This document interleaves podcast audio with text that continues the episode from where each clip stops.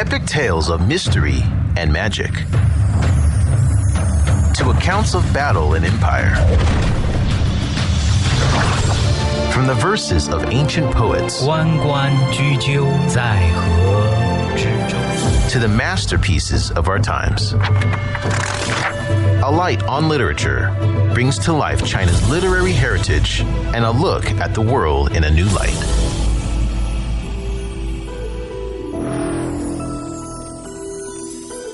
On today's A Light on Literature, we continue by presenting the book Two Years in the Forbidden City by Princess Der Ling. Today, Man Ling narrates the third chapter, which is titled A Play at the Court. The two girls, being novelty among court ladies, find themselves well received in the imperial court and favored by Empress Dowager Cixi with exceptionally courteous gestures from her. This chapter describes every detail of the imperial theater, its architecture, stage, performance, and etiquette. On that very day, an episode from the Chinese classic literature, A Journey to the West, was staged and was harmoniously enjoyed by all those present. Enjoy. Chapter 3 A Play at the Court. This day to me was a medley of brilliant impressions. I was a great novelty among these exclusive court ladies, brought up rigidly apart from foreign life and customs, and I was subjected to a rapid fire of questions. I soon found that these women were the same as others the world over in point of curiosity and love of gossip. The fourth daughter of Prince Cheng, Si Ge Ge, a young widow and a strikingly handsome woman, spoke to me. Were you brought up in Europe and educated? She asked. I am told that when people go to that country and drink the water there, they quickly forget their own country. Did you really study to acquire all those languages, or was it drinking the water that gave them to you? I mentioned that I met her brother, Prince Taichen, in Paris on his way to London for the coronation of King Edward, and that we should have liked to have gone also, as my father had a special invitation, but were prevented from doing so by his urgent duties in Paris in settling the Yunnan question, to which the princess replied, Is there a king in England? I had thought that our Empress Dowager was queen of the world. Her sister, wife of the brother of the young empress, a most intelligent, quiet, and dignified lady, stood by smiling and listening to the eager questions. After numerous questions had been asked, the young empress finally said, How ignorant you are. I know that each country has its ruler and that some countries are republics. The United States is a republic and very friendly toward us. But I'm sorry that such a common class of people go there, as they will think we are all the same. What I should like to see is some of our good Manchu people go, as then they would see what we really are. She afterwards told me she had been reading a history of the different countries which had been translated into Chinese, and she seemed to be very well informed. After the audience was over, Her Majesty called us out from behind the screen and told us to go with her to see the theater. She said, as it was such a beautiful day, she preferred to walk, so we started walking a little behind her, as is the custom. Along the way, she pointed out from time to time different places and things that were her particular favorites. And as she had to keep turning around all the time, she finally told us to come and walk alongside of her. This, as I afterwards found out, was a great condescension on her part, and a thing that she very seldom ever did. She, like everybody else, had her pets and hobbies, such as flowers, trees, plants, dogs, horses, etc. And there was one dog in particular that was her favorite pet. This dog was with Her Majesty always and followed her wherever she went, and a more homely dog I never saw. It had absolutely nothing to recommend it in any way. Her Majesty thought it beautiful and called it Sui Ta, sea otter.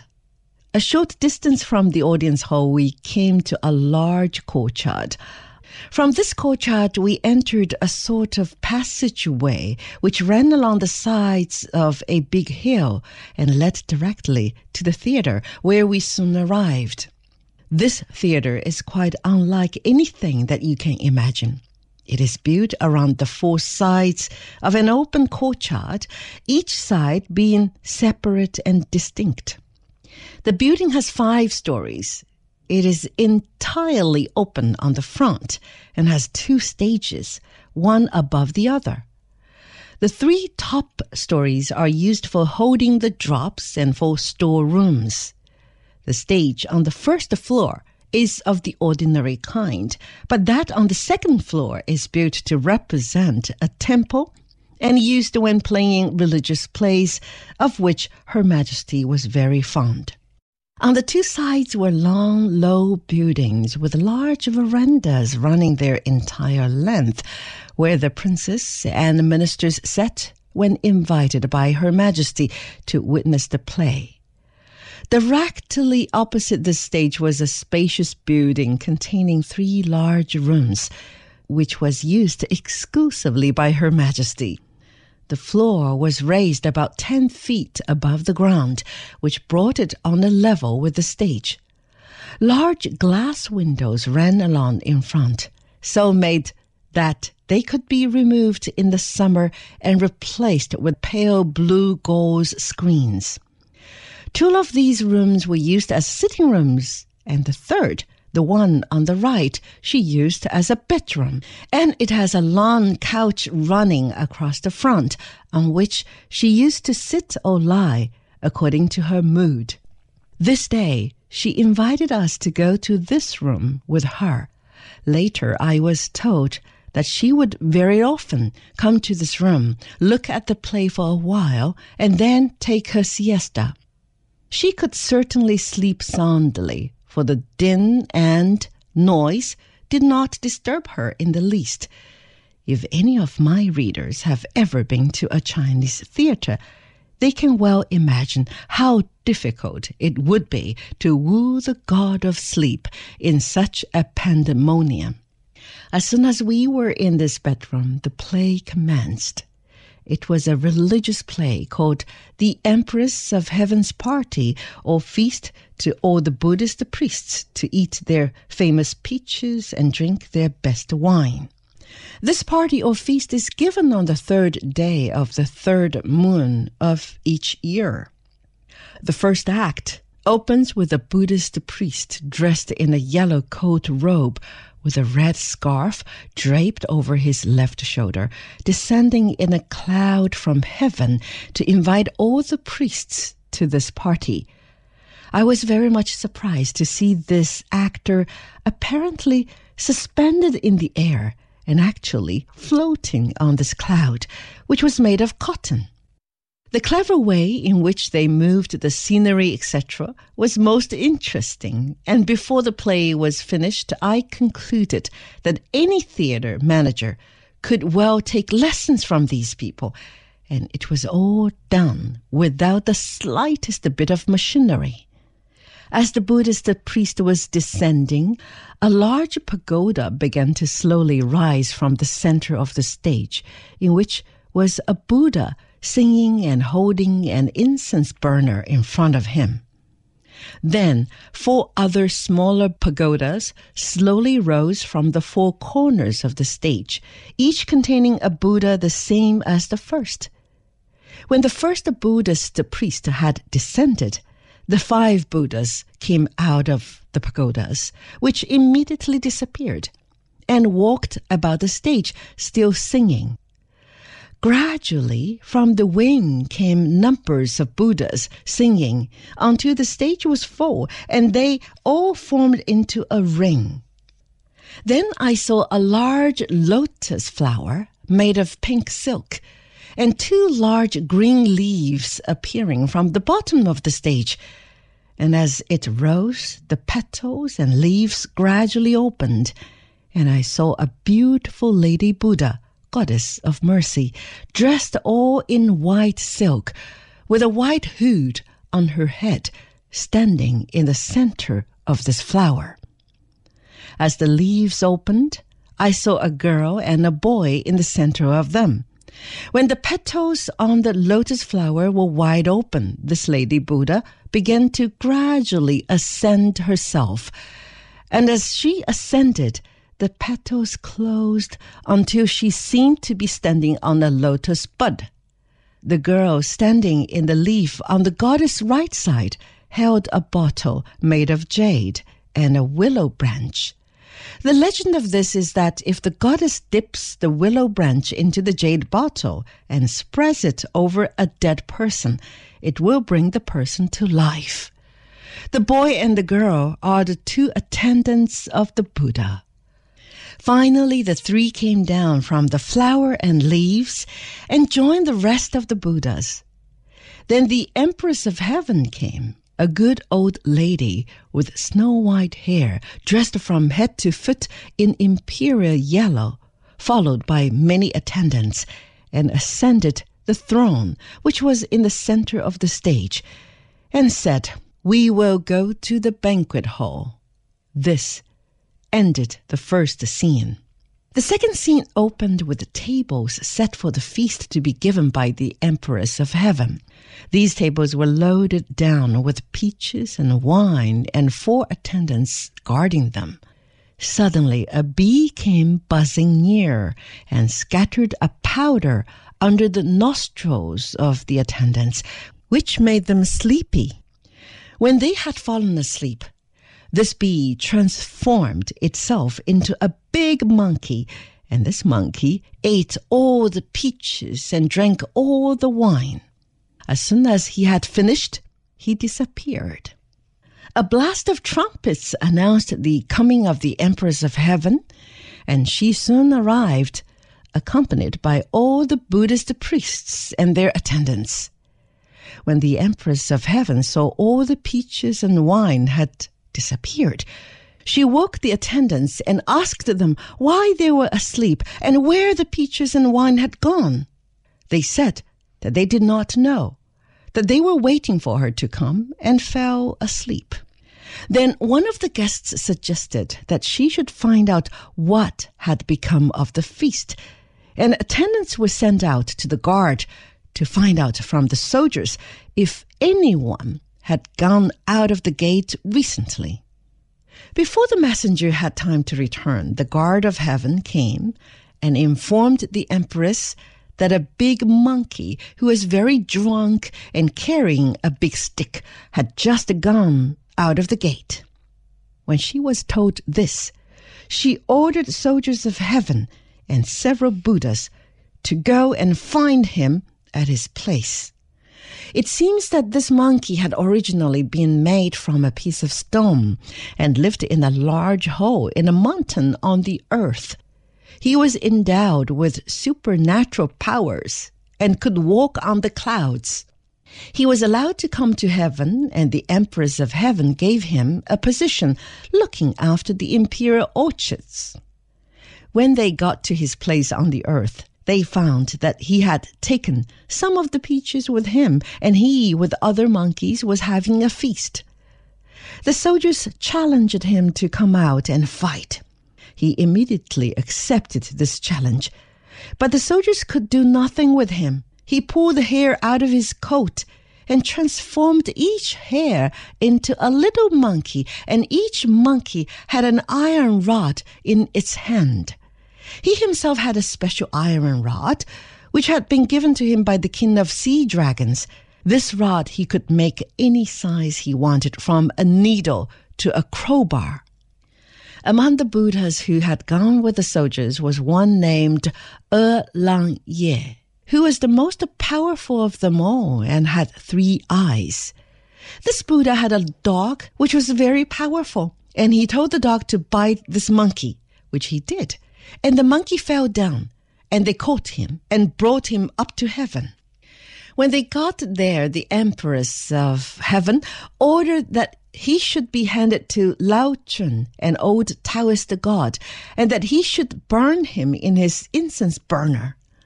The incense burner was very large, and when they took the monkey to him, he placed him inside this burner and watched him very carefully to see that he did not get out. After he had watched for a long time, he thought the monkey must be dead and went out for a few minutes. The monkey, however, was not dead, and as soon as Lao Chun went out, he escaped and stole some golden pills which Lao Chun kept in a gourd and went back to his hole in the mountains. These pills were very powerful, and if one of them were eaten, it would give eternal life. And the monkey knew this. The monkey ate one, and it tasted good, and he gave the little monkeys some. When Lao Chun came back and found both the monkey and the pills gone, he went and informed the Empress of Heaven. This ended the second scene. Ever wondered what sets China apart from the rest of the world? Do you want to know how China really works? How is China of the past different from the present? Get all the answers to your questions by visiting China Plus Audiobooks. Access a whole new world of audiobooks on our website at chinaplus.cri.cn slash podcast. Explore the philosophy, spirit, and story of the Chinese people. The third scene opened with the Buddhas and soldiers at the monkey's place in the mountains, and they again asked him to come out and fight. The monkey said, What? Coming again? And laughed at them. They started to fight again, but he was so strong they could not get the best of him. Even the dog who had bit him before was powerless this time, and they finally gave it up and returned to heaven and told the Empress of Heaven that they could not capture him the second time, as he was too strong. Then the Empress of Heaven called a little god about 15 years old by the name of Nur Cha, who had supernatural powers, and told him to go down to earth to the monkey's place and see if he could finish him. This god was made of lotus flowers and leaves. That is, his bones were made of flowers and his flesh made of leaves, and he could transform himself into anything that he wished. When Nurcha got to the monkey's place and the monkey saw him, he said, What? A little boy like you come to fight me? Well, if you think you can beat me, come on. And the boy transformed himself into an immense man with three heads and six arms. When the monkey saw this, he transformed himself also into the same thing. When the little god saw that this would not do, he transformed himself into a very big man and started to take the monkey. But the monkey transformed himself into a very large sword and cut this man into two pieces. The little god again transformed himself into fire to burn the monkey. But the monkey transformed himself into water and put the fire out. Again, the little god transformed himself, this time into a very fierce lion. But the monkey transformed himself into a big net to catch the lion. So this little god, seeing that he could not get the best of the monkey, gave it up and went back to heaven and told the Empress of Heaven that the monkey was too strong for him. The Empress of Heaven was in despair. So she sent for Zhu Li, an old ancestor of the Buddhas, who was the all powerful one of them all, and Kuan Yin, goddess of mercy and send them down to the monkey's place to see if they could capture him. When they arrived at the hole in the mountain, the monkey came out and looked at Zhu Li, but did not say a word, as he knew who this God was. This God pointed a finger at him, and he knelt down and submitted. Zhu Li said, Come with me, and took the monkey and put him under another mountain, and told him he would have to stay there until he promised he would be good. Zhu Li said, You stay here until one day I lift this mountain up for you to come out to go with a Buddhist priest to the west side of heaven and demand the prayer books that are kept there. You will have to suffer a great deal on the way and face many dangers. But if you come back with this Buddhist priest and the prayer books, by that time your savage temper will be gone, and you will be put in a nice place in heaven and enjoy life forever afterwards. This finished the play, which was very interesting, and I enjoyed it from beginning to end. It was acted very cleverly and quite realistic. And I was very much surprised to know that the eunuchs could act so well. Her Majesty told us that the scenery was all painted by the eunuchs and that she had taught them about all they knew. Unlike most theaters in China, it had a curtain which was closed between the acts, also wind slides and drop scenes. Her Majesty had never seen a foreign theater, and I could not understand where she got all her ideas from. She was very fond of reading religious books and fairy tales, and wrote them into plays and staged them herself, and was extremely proud of her achievement. Her Majesty sat talking, we standing, for some little time, and she asked me if I understood the play and I told her that I did, and she seemed quite pleased. While she was talking, I noticed that the eunuchs were laying three large tables with a nice white tablecloth, and I could see a number of other eunuchs standing in the courtyard with boxes of food. After the tables were laid ready, the eunuchs outside formed themselves into a double line from the courtyard to a little gate running into another courtyard and passed these trays from one to the other up to the entrance of the room where they were taken by four nicely dressed eunuchs and placed on the tables. It seems that it was a habit of Her Majesty to take her meals wherever she happened to be, so that there was no particular place that she used as a dining room. I should also mention that these bowls were of imperial yellow with silver covers. Some were ornamented with green dragons, and some with the Chinese character show long life.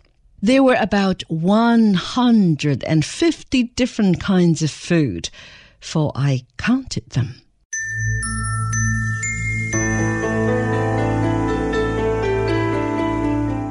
And that was the third chapter of Two Years in the Forbidden City, written by Princess Der Ling and narrated by Man Ling.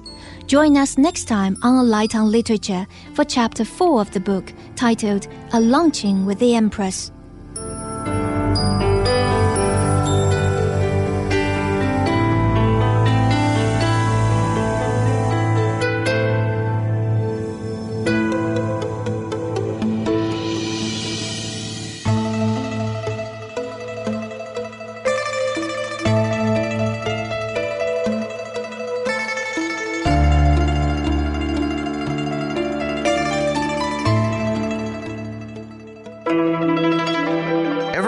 Sets China apart from the rest of the world? Do you want to know how China really works? How is China of the past different from the present? Get all the answers to your questions by visiting China Plus Audiobooks. Access a whole new world of audiobooks on our website at chinaplus.cri.cn slash podcast. Explore the philosophy, spirit, and story of the Chinese people.